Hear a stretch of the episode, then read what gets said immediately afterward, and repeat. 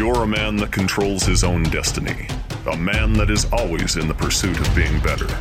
You are in the right place. You are responsible. You are strong. You are a leader. You are a force for good. Gentlemen, you are the Alpha, and this is the Alpha Quorum. All right, welcome back to Alpha Quorum. I don't even know what episode we're on yet. Episode 7. Is it episode 7 already? Good grief, that's awesome. We're coming to you live from Las Vegas tonight. Hey, have you seen the HimToo hashtag? Have you seen that? Yeah, I was actually just reading an article about it this morning, and I'll be honest, I just quite don't know what to do with it at this point. What did the article say? I haven't. It really talks a lot about that whole HimToo movement and men as victims, and it talked a little bit about this guy who's seemingly well-intentioned mom posted I think it was a tweet about him and how she is worried about her son and how we should all be worried about our sons. And well, according to President Trump, he said we ought to be worried. It's a bad time to be. Didn't he say that? He said something like that? I think that was a response to that whole movement. Yeah, that whole mentality. So that's okay. So I don't know what you guys think. I just don't quite know what to do with this information at this point. You know, I've got sons myself. I've got 2 boys, and they're in this world now that they can't escape. I don't know what. Let's talk about that for a second. What do you guys think is the best way to approach that with young men? I work with men for a living. Mike works with a lot of men. Brad works with a lot of men. What do you guys think? How do we manage our men that we're basically helping and responsible for? Well, let me ask you this. I mean, as far as the HimToo thing, I mean, the mother wrote the post, right? And she was concerned for her son. Am I understanding this correctly? Yeah. Okay. She said her son was refusing to go on solo dates due to the current climate of false sexual accusations by a radical feminist with an axe to grind. Gotcha. Well, I wouldn't go out with a radical feminist with an axe to grind either, regardless of the hashtag.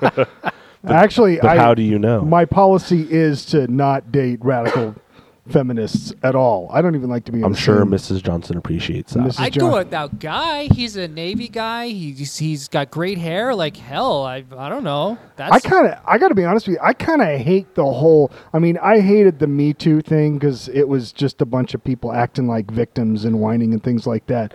And it sounds to me like the HimToo thing is guys are just trying to get in on the victimhood action and trying to I don't know. Make an excuse for why their life isn't the way they want it or designed it to be, or what? What do you think, Mike? It's very probable that that's a good logical thing to direction to go. I agree. I think that any time a group gets together and says we're oppressed, I don't discount the oppression. I think, though, that is a call to arms for that particular group then to get their act together and figure out what it is that they need to do within that system to stop being that victim. Right. So that is. So here's what I think. I don't know. That didn't really get to it. This is what I think. Men right now in the American society and our culture, we are not victimized. We're just not. I am a white suburban American man. I feel zero social pressure. None. I don't agree with anybody who says it's a bad time to be a man.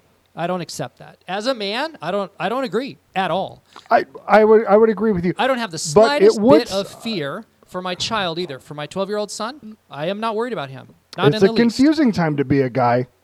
Wouldn't you agree? But not for the reasons, not for these reasons. I think it is a confusing time to be a man, but I don't think it has anything to do. I think this is a straw man argument. I think everything that's happening right now in this men's movement is off mark. It's off topic.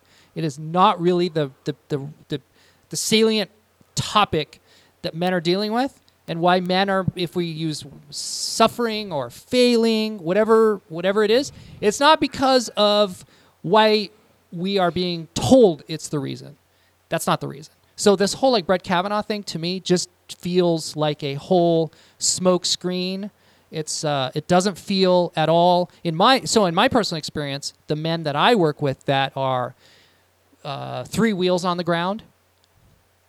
It has nothing to do with anything that's happening right now, like in pop culture. All of this stuff in pop culture has nothing to do with why these men that I know are chugging along at half power. Pop culture gives them an excuse for why their life isn't the way they would want it.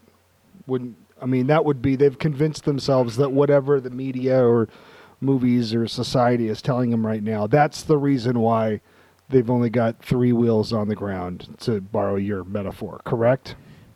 Yeah. I just don't accept all of the messaging that's happening right now. I don't think it's the right messaging. Well, I don't think these are the right problems to fight. Well, I kind of feel like, maybe if there's anything unique about this time in history, and my lifetime is the only kind of historical frame of reference that I know to work with. But, man, the way I see it right now, men and women have never hated each other more than they do right now. I mean, we really are on different... It seems to me, just as an observer, that there is a movement, there are forces in this, in Western civilization and Western society that are trying to pit men and women against each other. Wouldn't you say that? I mean, I think how can you see it any other way? I think political movements need enemies. And this is the new enemy du jour. Right now, in pop culture, the messaging, the branding of the message is, let's pit men and women against each other. So I'm on track with you. Yes, I agree. I just think it is a stupid, wrong message. It's a waste of time. This whole argument, this whole conversation that's on fire right now is just a whole distraction. I agree with you that I think it's mostly just BS. But the reality is there are a lot of people out there that see it that way. They see that, I've been divorced a couple of times, so I know what it's like to be kind of at odds with somebody of the opposite sex, somebody that you used to share something in common with. So I can definitely relate to the guy who says, like, all women are bad, or I can even relate to the women that say men are pigs or things like, or something to that nature. I guess my question is whether we agree with it or my point is whether we agree with it or not, it seems to be the order of things right now.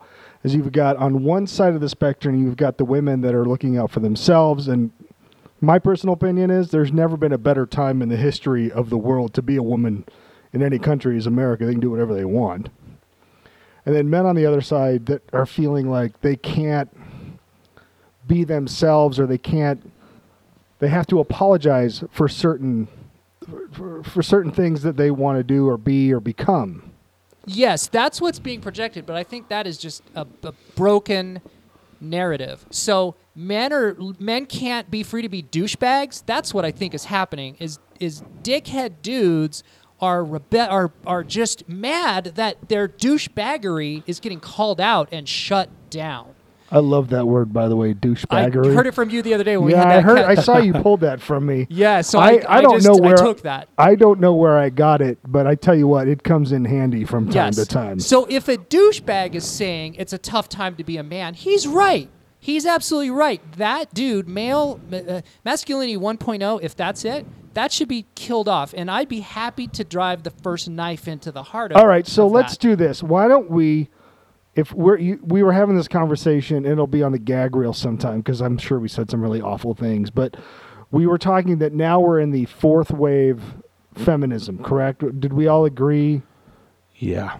Fourth wave feminism. We're in any opposed manifest? Yeah. Okay, no, we're all in fourth wave feminism. As men, we now have declared fourth wave. Can we say feminism. That, what is today, October, 14th, 2018? All day long.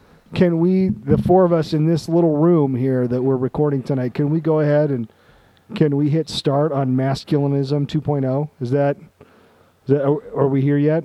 Can we do that? I'm committed to that personally. Okay. I think there's potential there for sure. Masculinism is really hard to say. I'm going to have to work on a shorter way of putting that out. You just George Bushed a new word. How about masculinity? You just made a word. I did. I made up masculinism. But you know what? Somebody had to make up the word. Meninist. That sounds to me like... That's coming from the Amish classes that Spurgeon over there, Hobo Moped, is talking about. So, well, let me ask you this. You all three, Brad, I'm going to make you talk on this one. He's hiding behind the laptop, and he's super excited. He's got his little board there. He's mixing the sound, and I'm sure we sound amazing. But my question is, these are the time that we're living is the time we're living. We don't really get to control that. We don't have a say in it. And you have sons that you're raising. Jeremy, you've got two. How old are your sons? I've got an 8-year-old and a 13-year-old. Brad, go ahead and speak up. 6 boys. Holy crap. Are there any girls in your house other than Mrs. Singletary? Nope, just the little dachshund. 6 boys and a wiener dog. Chiweenie. That's awesome. Is that his name? 6 boys. Chiweenie, that's the mix between a chihuahua and a dachshund. Oh, that's weird. It's like a Mexican hot dog right there. A little chorizo. Chorizo. So, that's funny. So you got 6 boys. Oldest is 15. 15. Youngest is 1. Okay, so here the thing of it is, like, it's crazy out there. Like, it's the HimToo, it's the Me Too, it's everybody at everybody else's throats. All right, and you can see in this environment how and otherwise, I mean, you look at. We keep going back to Kavanaugh because it's now and it's relevant, but we can see how an otherwise productive member of society who, you know, was a frat boy in college, big deal, who cares, has his life absolutely destroyed in the blink of an eye because somebody wants to level an accusation at him. And I don't even care if the accusation's true or not. At this point, I don't even think it's relevant. The question is, how do we protect our sons from having to deal with something like this? And for me, excuse me, I had to burp there. That's so manly. Is it? Very, very manly. Well, you're not going to like the smell of it in just a second when it hits over that side of the room. But no, I guess the question is, how do we teach our sons to navigate in this type of environment where things that we did? I'm 44. How old are you, Mike? 47, 48, one of those. I'm finally not the oldest guy in the room. Jeremy, you? 36. 36, and Brad? 43. 43. So how do we raise our sons? I mean, like, this stuff can come back and bite you at any time. What are we going to teach? How do we teach our sons? We can't change it. This is the situation we're in. How do you equip your sons to deal with this? Well, for me, I think, you know, if you're having a conversation, if you have a relationship with your son first, that's number one. Just talk with them. And the other day we were actually going to the electronics store to pick up some of our cords and whatever here, and my kids saw on the Stonies, what is it over there, the country bar, and it was like ladies' night, and it was talking about $1 for ladies' night for women to get in. So we're talking about that. We've been talking about Kavanaugh. So I don't know the answer about how to protect them, but I know that first, I don't know how to talk to them about this issue necessarily, but we need to be talking to them, number one. Having a conversation, having a relationship, allowing them to ask questions, have some answers, have an opinion. Those are some of my thoughts. All right, to begin with. I've got a gun to your head right now, Brad. You have to give me an answer. Like, no, I don't know what the answer is. That's why I'm asking you, because I don't know what the answer is. Well, I think if they're aware of it, you know, I think they heard about this through school, their school teachers, and I get so annoyed by some of the conversations that they're having in school, but I'm glad they're having those conversations. I just think sometimes those are always leaning one direction, and I don't always agree with that direction. But anyway, yeah, I don't know. Help me out. I mean, I tell you what. Go ahead, Jeremy. I'll help you out, Brad. I think holy cow. Can I just interrupt for just Jeremy? Your voice sounds really good. It's the cough drops, man. No, it sounds like Barry White in here. It's going to get better and better as the night goes on. It's like Barry White. That's amazing. I'll make sure Mrs. Levitt listens to this one. I've never met Mrs. Levitt. How do I know she's real? Oh, I'll let you meet her. You'll let me meet her? I'll let you meet her. I'm very protective. Are you? Yeah. I would be with me. Yeah. She used to work a hot dog on a stick, and I used to have to go, like, sit there at the counter and be the bodyguard. She wore the hat? Yeah, wore the hat, made lemonade. It was epic. Is that how you met her? You went in there and I actually met her at church, but then I stalked her there. So that at Church at Hot Dog on a Stick. Oh, you stalked her at Hot Dog? Yeah, once I found out she worked there, I was there. I told her I loved that place, and I didn't even know that place existed. Oh, shut up! No, it's true. You didn't know Hot Dog on a Stick. Our relationship is founded on a lie. That you love. Well, whose is it? Okay, so here's the answer. My wife thinks I'm at Buffalo Wild Wings right now watching football. So here's my thoughts on what do we do with our sons. I think we just teach them to be men, real men, not douchebags. That whole what is masculinity? That's we've kind of lost that throughout the years. I feel like if we can just center our sons and teach our sons and build in our sons that idea that their job here with their families and even before they're married is to provide, protect, and preside, they will be okay. And if they're not, they're going to be strong enough and resilient enough to handle whatever comes their way. And if they are 19, 20, 21-year-old frat boys and they get into a little bit of douchebaggery, they're going to be man enough to take their consequences and own up to it. So, I mean, I think that's the right answer all the way around. Teach them to be strong men that take care of their tribe, that take care of themselves and develop themselves and grow themselves, and it's going to be just fine. And if it's not, they're going to be strong enough to handle it. Because you know what?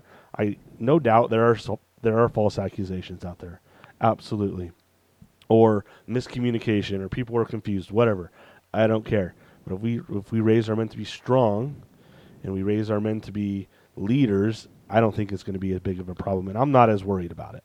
Okay, I have a theory actually about that. I'm glad you talked about that, because I feel like I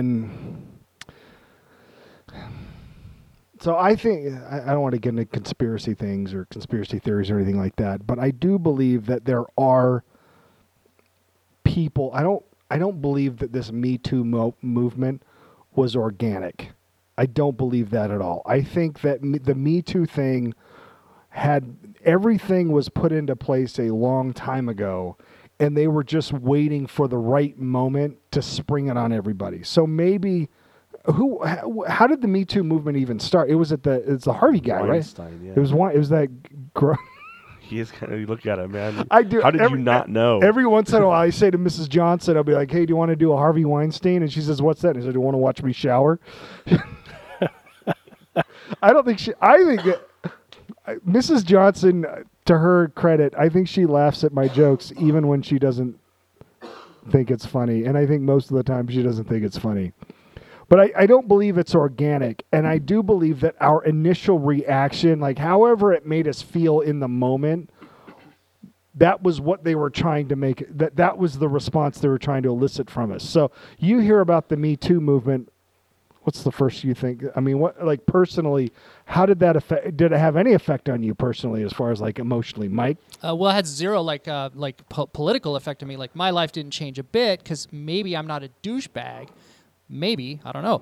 But here's jury's still out on that, Spurgeon. Probably okay. Let's start doing some interviews. Gets the FBI involved. So what I think, yeah, all right. So this big question. Are these douchebags now running scared? They should be. All of these douchebags now, it's up. It's over. Right. So the Me Too movement to me said women, and good on them, rose up and said, F this. We're right. not going to, we no longer accept this level of misbehavior from men anymore. It stops now. And great. I'm a Me Too-er as far as that's concerned. All right, let me just interrupt you there. I want to take a quick poll here.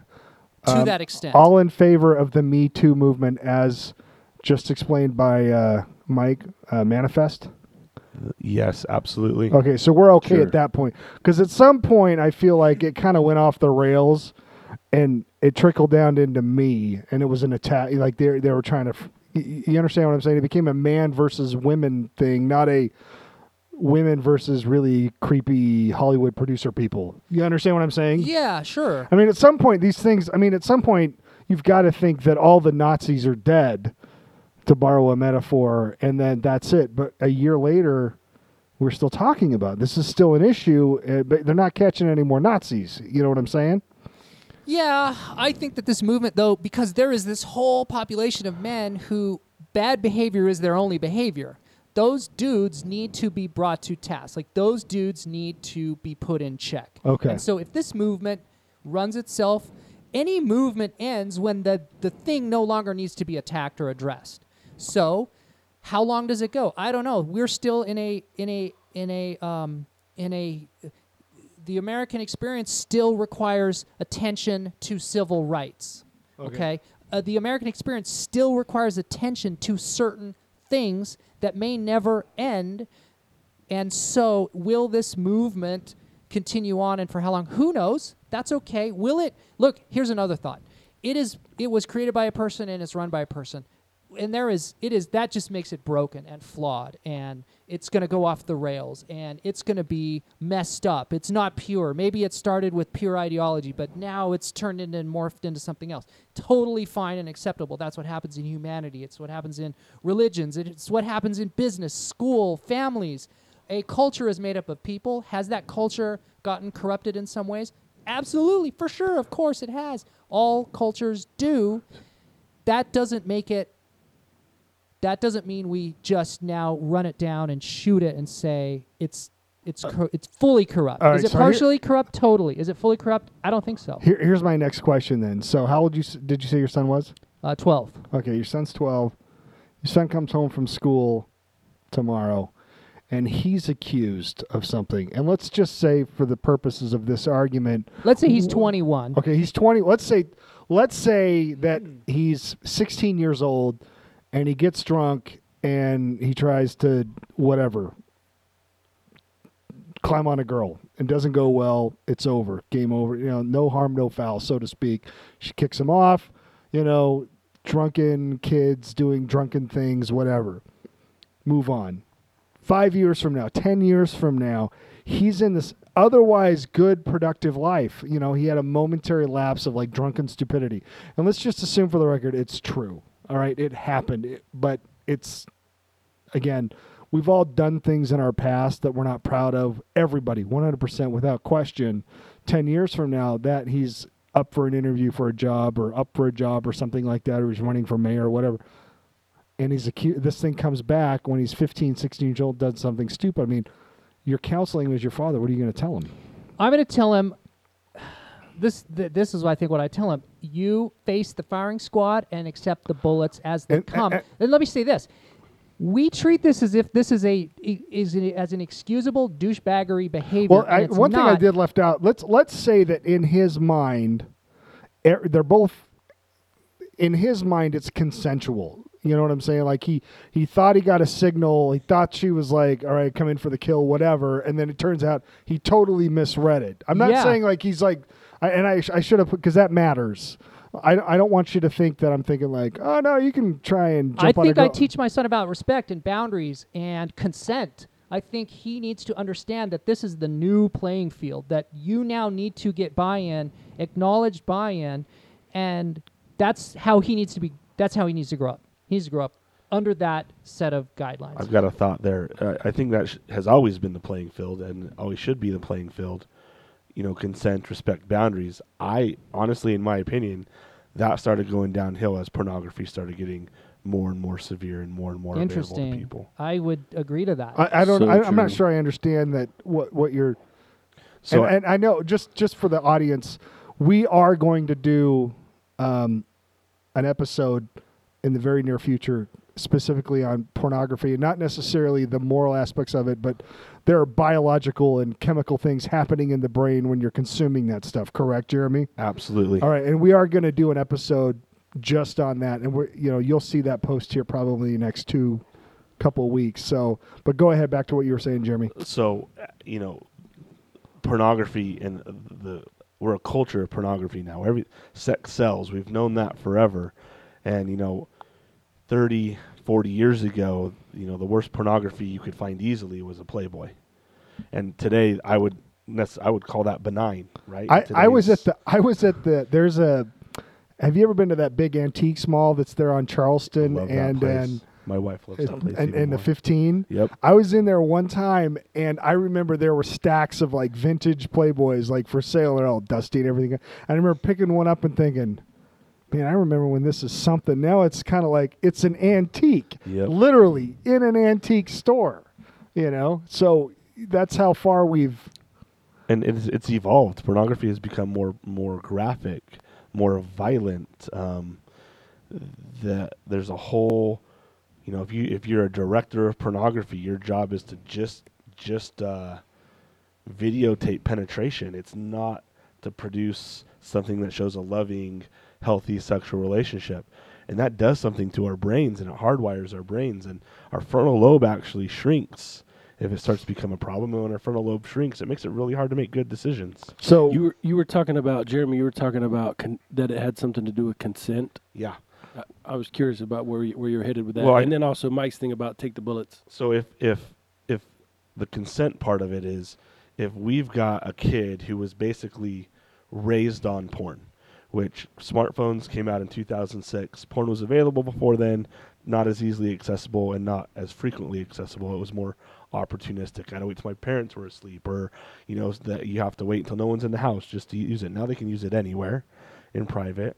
The fact that they can do that and it's messing with them biologically, I feel it maybe it turns them into douchebags. Maybe that's the right way to put it.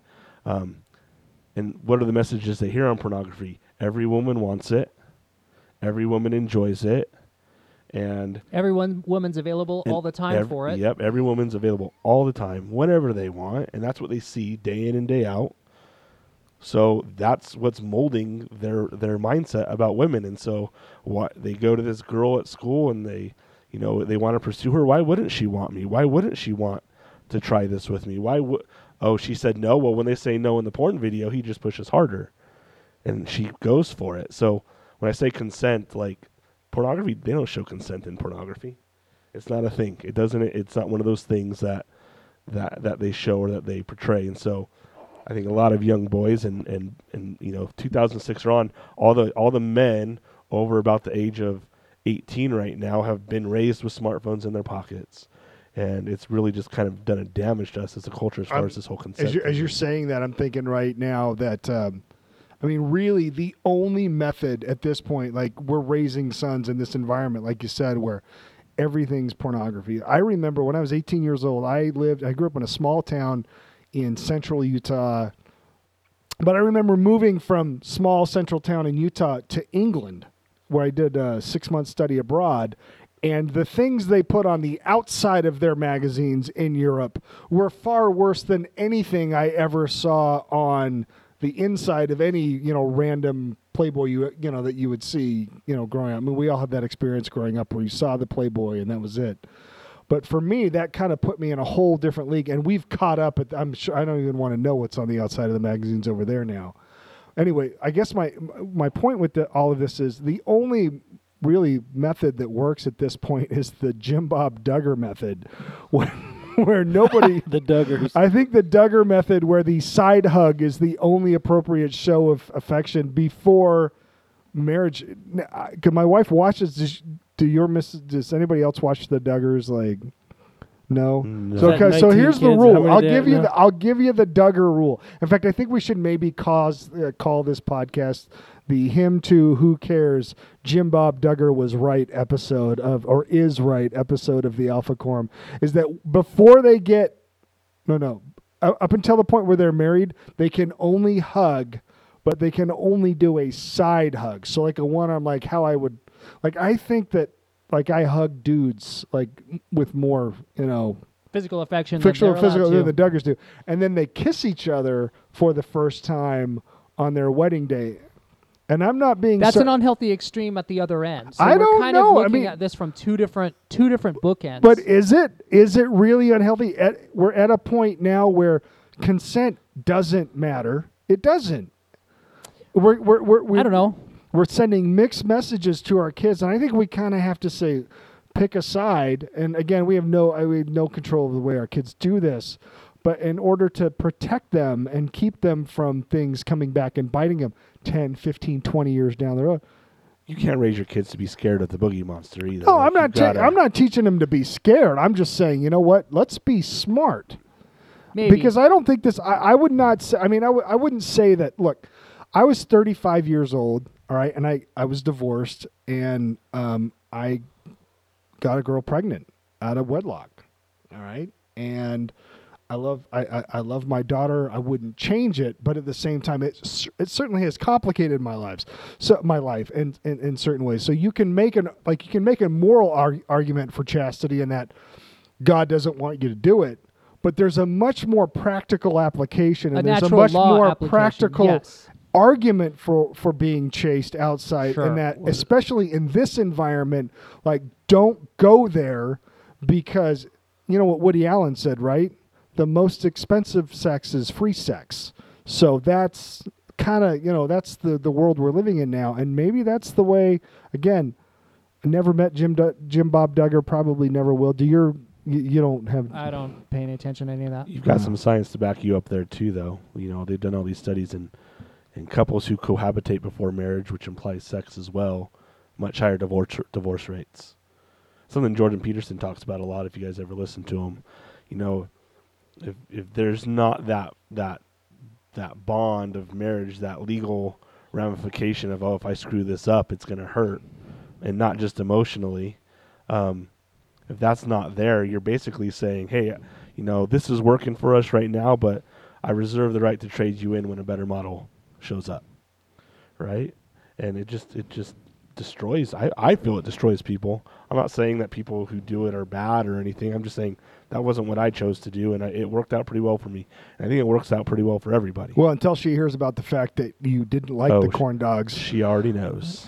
All right. Okay. So I think Jeremy's making a good point, and it's that lack of commitment, skin in the game, pun intended, that if you don't have that, then you are very, very possibly... That was the wrong metaphor to use. Dude, you set the ball, I spiked it. I mean, how that just... That was too... Are you assuming...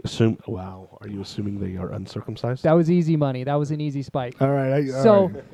What Jeremy's saying is exactly right, and I agree. If the one other thing I think that's eroded in this sort of porn culture, if we want to use that phrase, is this lack of commitment regarding the sexual interaction. This is a piece of humanity that has grave power, and as you pointed out, grave consequences. And what we do now in modern American society here is we cheapen it down so much that we are in this social experiment that we don't know how it's going to turn out. As Jeremy was talking about, we're raising these teenagers now that are sexually saturated at an aggressive level. It is too much for their brains to handle. We don't know what they're going to turn into. We see what they're like. We've got the generation now that these young men we're raising in this culture, and then they get married and they think things are going well, but then they wonder why their wives won't have sex with them, right? Like they're saturated. They've been saturated. They have all these expectations. The expectations are unmet. They haven't learned what it's like to be a real man, and if they're not a real man, why would there? I would lay a dollar to a donut, Jeremy, that most guys that come in to see you, that's their primary complaint. Yeah, I could feed my family very well if that's all I did all day. Just getting guys to learn how to initiate sex and be vulnerable enough to do that, learning how to be the man and take the responsibility and provide, protect, preside, and really learning how a woman works, not only physically but emotionally. I could learning how a woman works emotionally. That can even be done.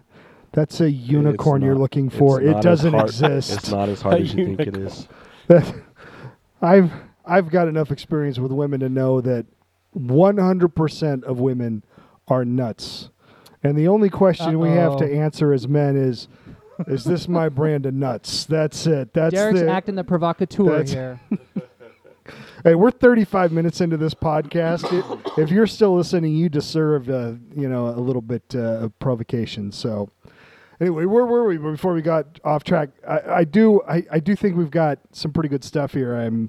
Is there anything else anybody wants to add before we wrap this up? I think we're about 35 minutes in? Only one thought that I was thinking about earlier, and Brad had asked about the bullets. And what I meant by that was, let's say that this kid has this dalliance, right? Whatever we want to call it, where he does this thing and it comes back to haunt him. I don't personally think that there's anything different than that. Than if, let's say my kid cheated on his taxes, stole some money, embezzled some money, got away with it. And it comes back and bites him in the ass. You take the firing squad. You take the bullets. Let's say he but I see. I agree with you, but I don't think the Kavanaugh thing had anything to do with justice. I don't care about that. Was a hatchet job. Yeah, who knows? I don't know. I don't want to touch that. Here's what I'm talking about. But I'm asking the question under the assumption that if this comes back to bite you, it is because at the end of the day, he thought it was consensual. Nobody was hurt, so to speak. Nothing happened.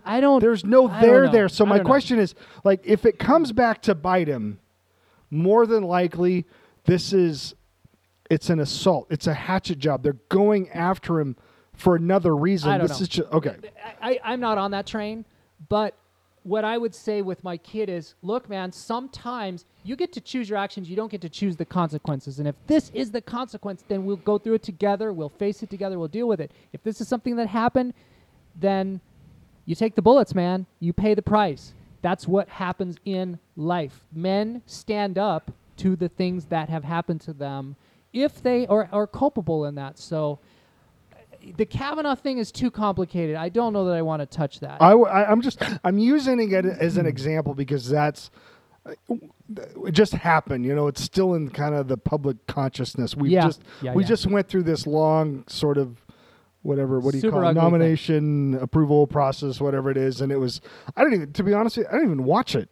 I didn't care. You know, it was kind of like this doesn't affect. I mean, at this point, it's out of my hands. I mean, I don't even. Well, I think that's right on point. It is out of your hands. It's out of all of our hands. I mean, if anybody was prepared for that, it was him. The man had his calendars from that year, for heaven's sake, still.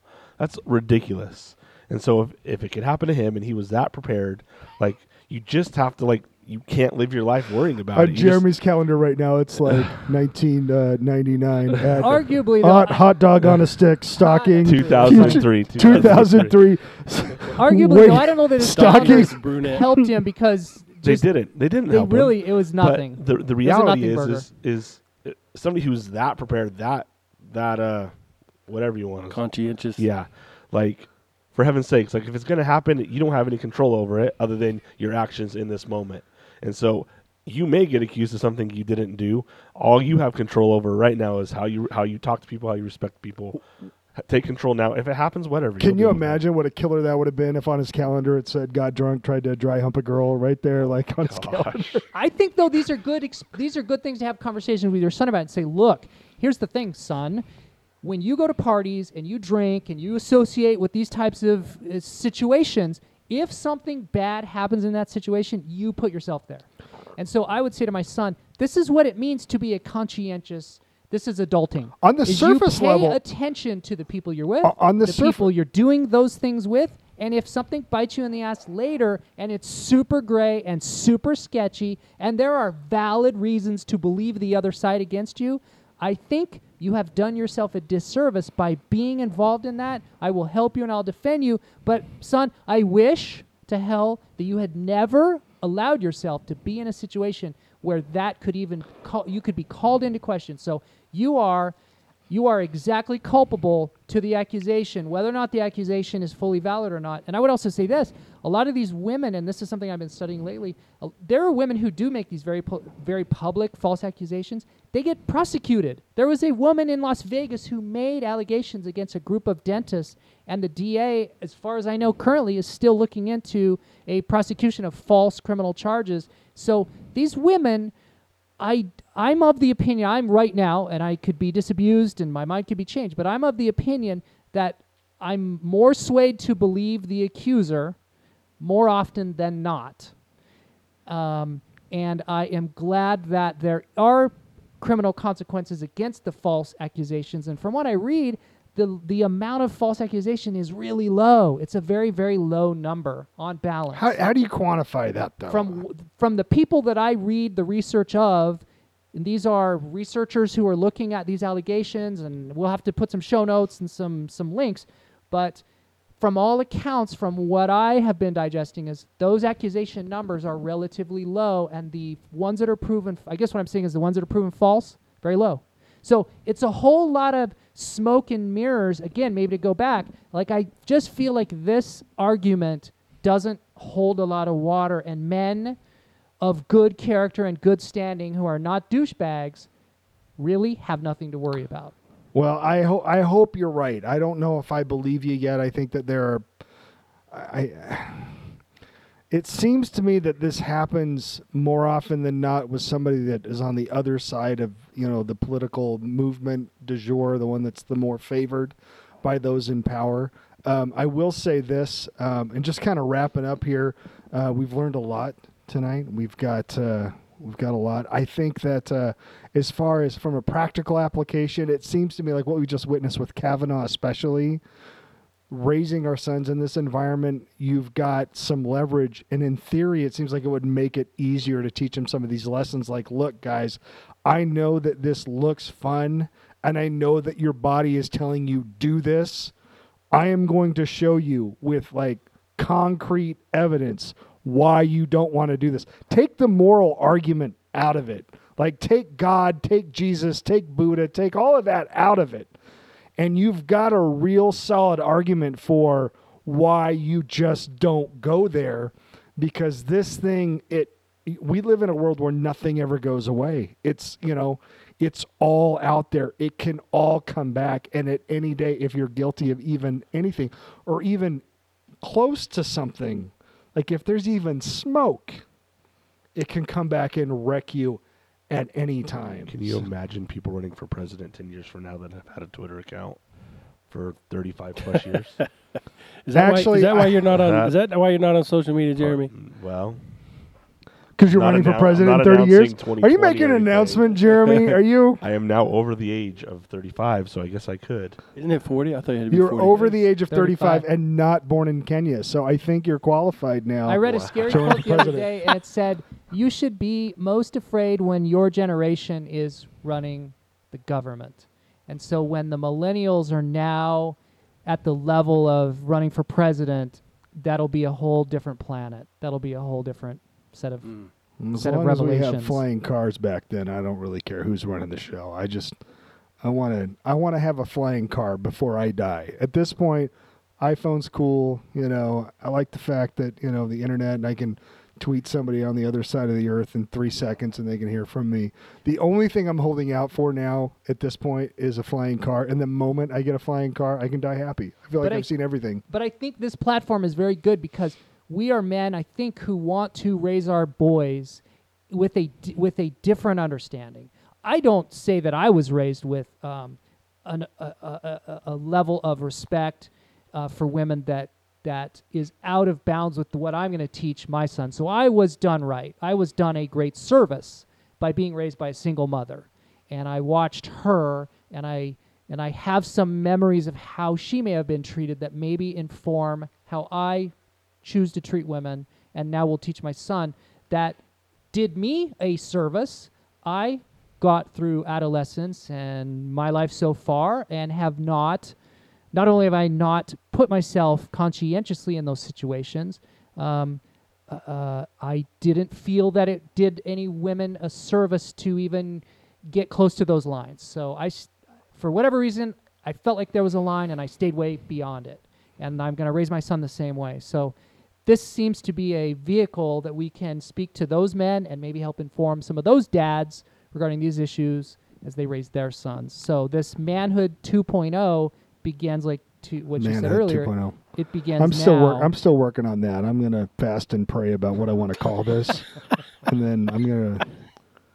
I almost said something I shouldn't say. You know what I was about to say. I'm not going to say it. So no, I'm going to work on the whatever the nomenclature is going to be for this masculine. See, that's just too much. It's too much. I can't say it. So anybody else want to add anything before we call it a podcast? I'm straight. How do we reach you, Jeremy? If anybody wants to come and find out how to get their wife to want to have sex with them? Oh, man. Now my schedule's going to be twice as full, I hope, right? If your wife doesn't want to have sex with you, come talk to Jeremy. He helps men get their wives to have sex with them for a living. He's very good at it. Wow. What's your success rate? What did you say? I don't know. I haven't done any analysis on that, but they keep coming back, and when they're done, they're done, so I guess that's good. That's cool. They can look me up on Google or Psychology Today. All right, cool. And Mike, anything you want to add? How do we get a hold of you?